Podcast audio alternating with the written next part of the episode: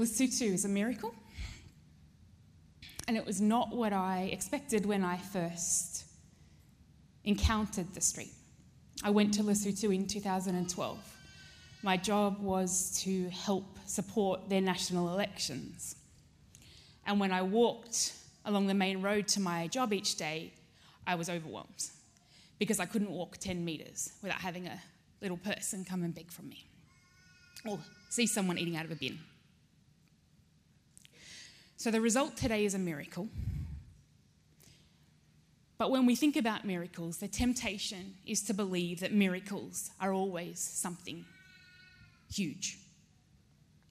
And what I want to do today is take you back to the outworking of this miracle to show you that fruitfulness is not usually a grand act of power that transforms something overnight. Miracles occur in the mundane and the everyday. The fruitfulness of our life is outworked through the consistency of everyday acts of love and obedience that alone may feel insignificant and they may even feel ineffective. And maybe they are, because alone they are just a seed. In 1 Corinthians 3, verse 1 to 9, we see Paul addressing the Corinthian church about their quarrels over different ministries. The church was dividing itself behind different leaders. And Paul says to them, What, after all, is Apollos? And what is Paul? Only servants through whom you came to believe, as the Lord has assigned to each his task. I planted the seed, Apollos watered it, but God has been making it grow. So neither the one who plants nor the one who waters is anything at all, but only God who makes things grow. The one who plants and the one who waters have one purpose, and they will each be rewarded according to their own labour. For we are co workers in God's service. We are just the sower. We have no power to make things grow. Our job is to sow faithfully, and the harvest belongs to our God. So when I arrived in Lesotho, I arrived alone. I'd been married seven years but um, my husband stayed here in Australia, and I was in Lesotho for nearly two years by myself. Found myself, when I was walking down that main road, responding in quite an ungodly way. And to be honest, a way I never would have expected. If we can start with the first photos. This was the context that I was seeing each and every day. And while, when I was in Australia, I professed to be a person of faith and I professed about what my God could do, when I saw this, you can, continue. I was overwhelmed. And I found myself responding by pushing people away, shunning these little babies that were running at me because I felt like, what can I do? I have no money. These kids were dangerous. They were known to kill, they were known to rob. What can I do? Can keep. This is the context, this is the street, this is where children lived. You may continue. Everywhere you'd walk along the street, you'd see this groups of homeless, mainly boys, around fires, um, usually fighting, begging. Continue. Yeah.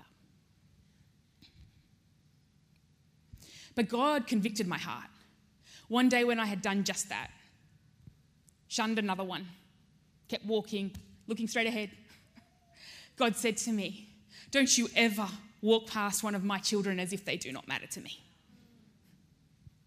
And from that day, I said to God, I never, I never will again. I don't have money. I can't fix this problem. But what I do have, I will give.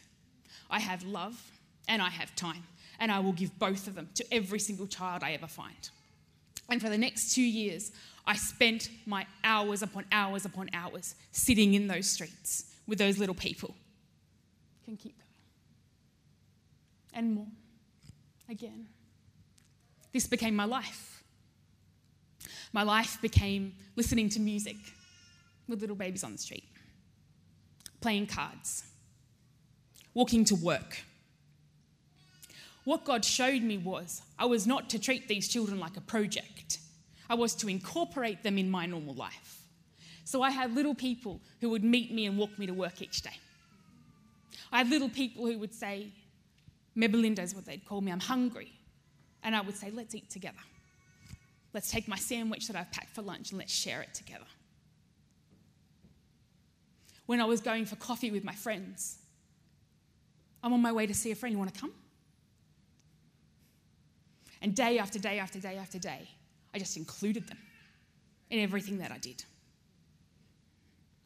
And for a child who has only ever been a problem, a thief, a rat, a drug addict, to be included as a normal human being was healing to their little souls. For the first time, they had an identity that was not just someone to be pitied.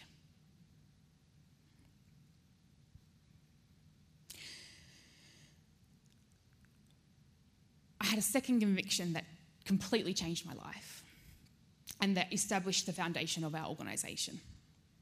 It had been going on like this for about 18 months, and nothing seemed to be getting better. The kids loved me and I loved them, but they were still dying. They were still stabbing. They were still getting stabbed. I was still losing them. And there were times where I just felt so frustrated, like this was such an enormous mess, and I was responsible for cleaning it up, and it was too big for me. And again, I heard from God Don't you dare treat my children like a problem. Don't you think I didn't want them? Don't you think I didn't create them for something? You are not the only one with a purpose. Every child on this street was created for a purpose. It is your job to find it, it is your job to bring it out. Our organisation, Sepheo, it means purpose. Because every person that we encounter should walk away from us understanding their purpose.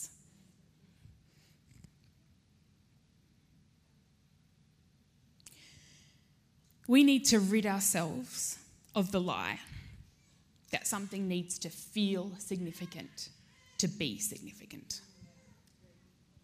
It is the lie that stops us doing the very thing that can transform someone's life. None of this felt significant. None of the sitting on the ground, listening to music, walking with kids, none of it felt significant. Until one day I turned around and there was no kids on the street left.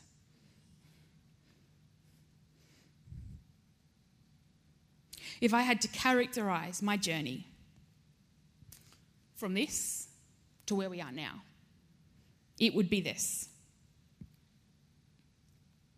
take whatever you do have, whatever God has placed with you, and use it faithfully to serve. That's it. That is all you are called to do. You will never be called to give account for what you do not have. But each one of us will account for what we were given and how we used it. You may continue. So we began doing what we did have. We had no money. We were four years in Lesotho without any support whatsoever. It was a matter of manna from heaven. Each month, couldn't pay our rent, couldn't eat, certainly couldn't help anybody, but God showed himself faithful. This was our attempt to run training with kids on the street. We built that out of a bottle full of uh, cement and we would carry it for kilometres because we didn't have a car. So Josh and I would carry it from our house down to the main park in town, and we'd just work out with kids. You may continue. This is our precious ones. That was our tyre. We didn't have any equipment, so we used a tyre. And yet, day after day after day after day, the kids would come. Can keep going. This was Bible study. Didn't have a building, but had a Bible, sit on the street. And we'll teach our little babies the Word of God and we teach them who they are. Can continue. And this is what we began to see. This was where the kids lived in a, I guess you'd call it a garbage dump. And we began to see this God is good all the time. The kids had written this. while they lived on a garbage dump. Next. We began to plan for what God had put in our heart while we had nothing. This is us at the beginning. We began to search for the families of every child in town. That meant walking because we didn't have money and we didn't have a vehicle. Myself and this beautiful girl, this is Elsie Mabatu, she's our assistant, she's our director right now. We searched and found the family of every single child living on the streets. We would walk seven hours a day. We would walk up mountains. I felt like a mountain goat. I'd call myself a mountain goat. And we would find them. We would walk and walk and walk until we found them.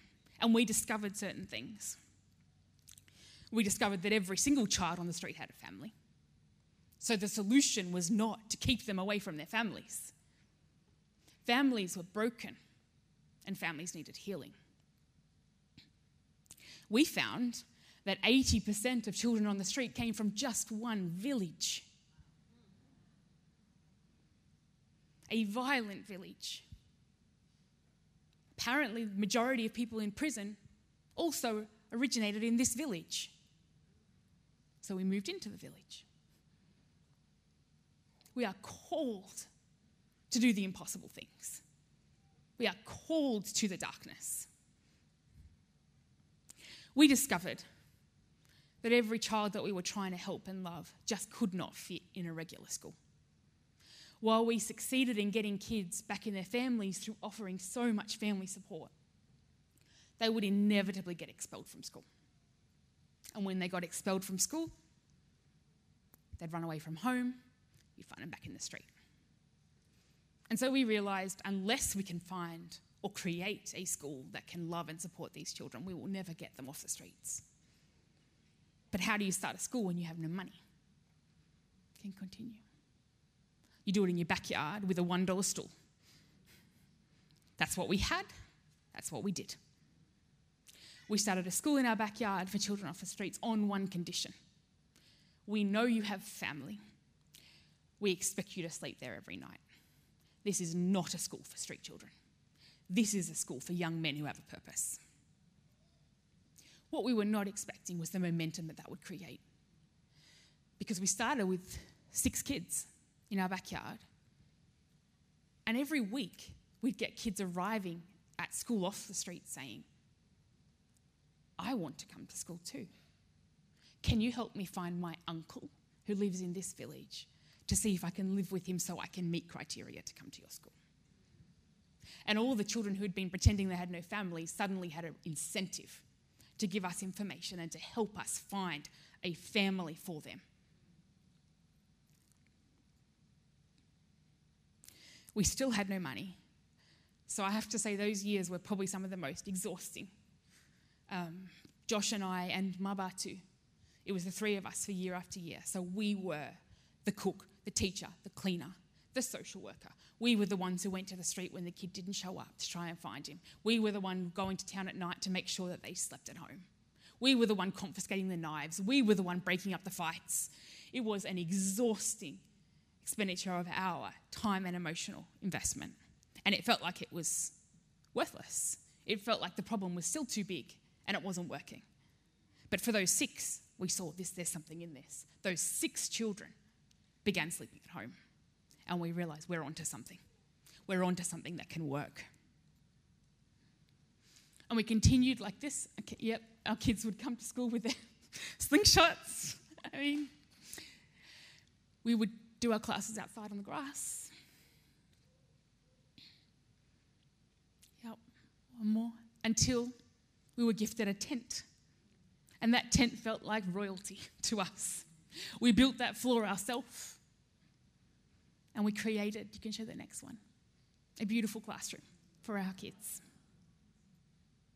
It was still in our backyard, but it felt like such a gift from God.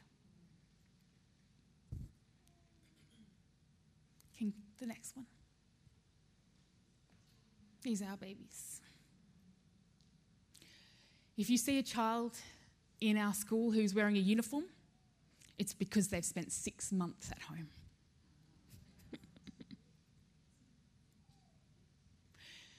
Can continue. we went to the government after about four years and we said, Have you noticed something on the street? And they said, We have. There aren't kids on the street anymore. And we said, There's a problem in this village of yours. You need to give us land to move there. We're going to go back to the root. Are we going to start there? Now, our government is not particularly active. Um, needless to say, there are people who have bought land in Lesotho who haven't received the deed to their land 10 years later.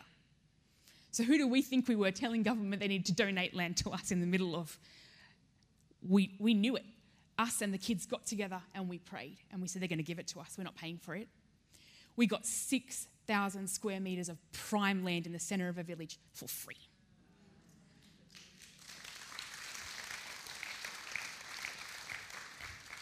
Can continue. This is us today. This is the inside of our beautiful classrooms. Can continue. This is a pump track that was just built for us for no money. And this is our community and library centre that we just completed. All of it was faith. We have never had more than $10 in our pocket.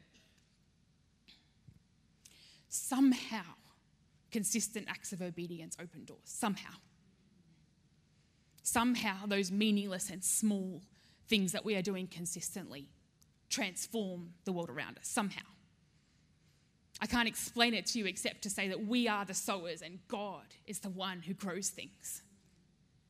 We are only responsible for that part He has assigned us, only. What He does with it is up to Him. But He can do great things with your little acts of obedience.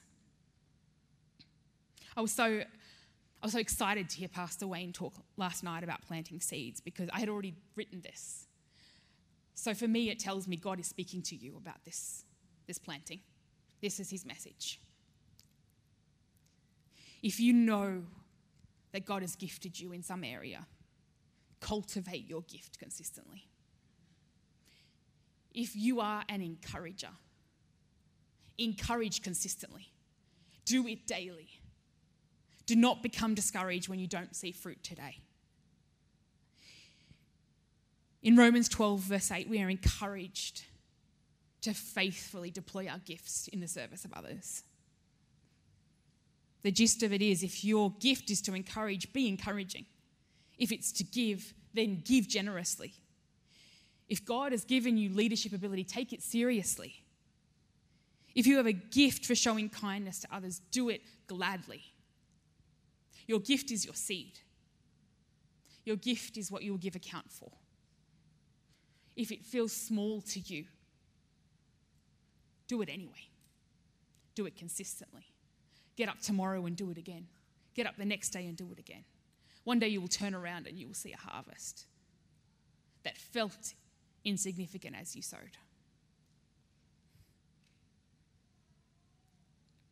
May I encourage you on one more thing? It's a lesson I learnt um, looking back on that eight years I've been there now. When we are loving and giving and investing people, in, in people, May we remember that human eyes often cannot discern the heart of God. When I began, I liked to think I knew which child God was going to touch and use. I liked to think so. But I can tell you looking back that I was far more often wrong than I was right. Often I would look for the most articulate child or the most respectful child, and I would think that's the one who's got potential. That's the one God will use. That's the one who'll seize this opportunity and go on to great things. Often it wasn't. Often it was that one who was violent and rude.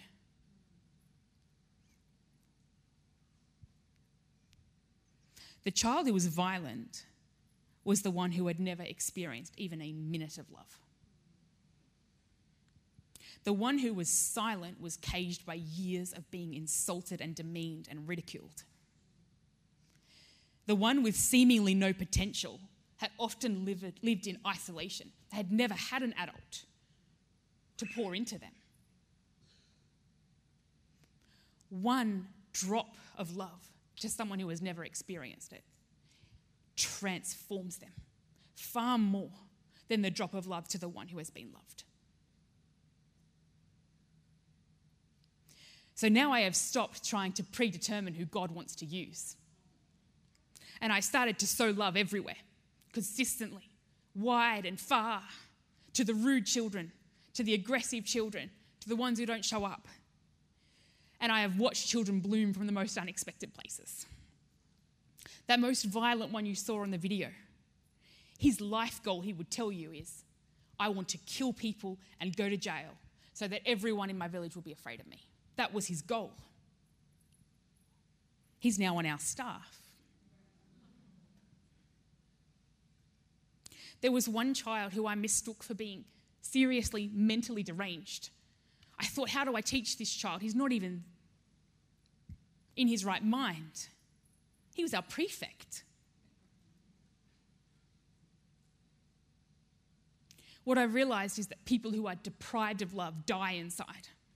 And many of these people that we write off as having no potential are just dead inside from being so restricted and cut off from the love that nourishes a soul. We are called to love them indiscriminately. Pour out your love and sow your seeds indiscriminately. You do not know who God intends to use. You do not know who God intends to raise up. It is not our job to judge, it is our job to love.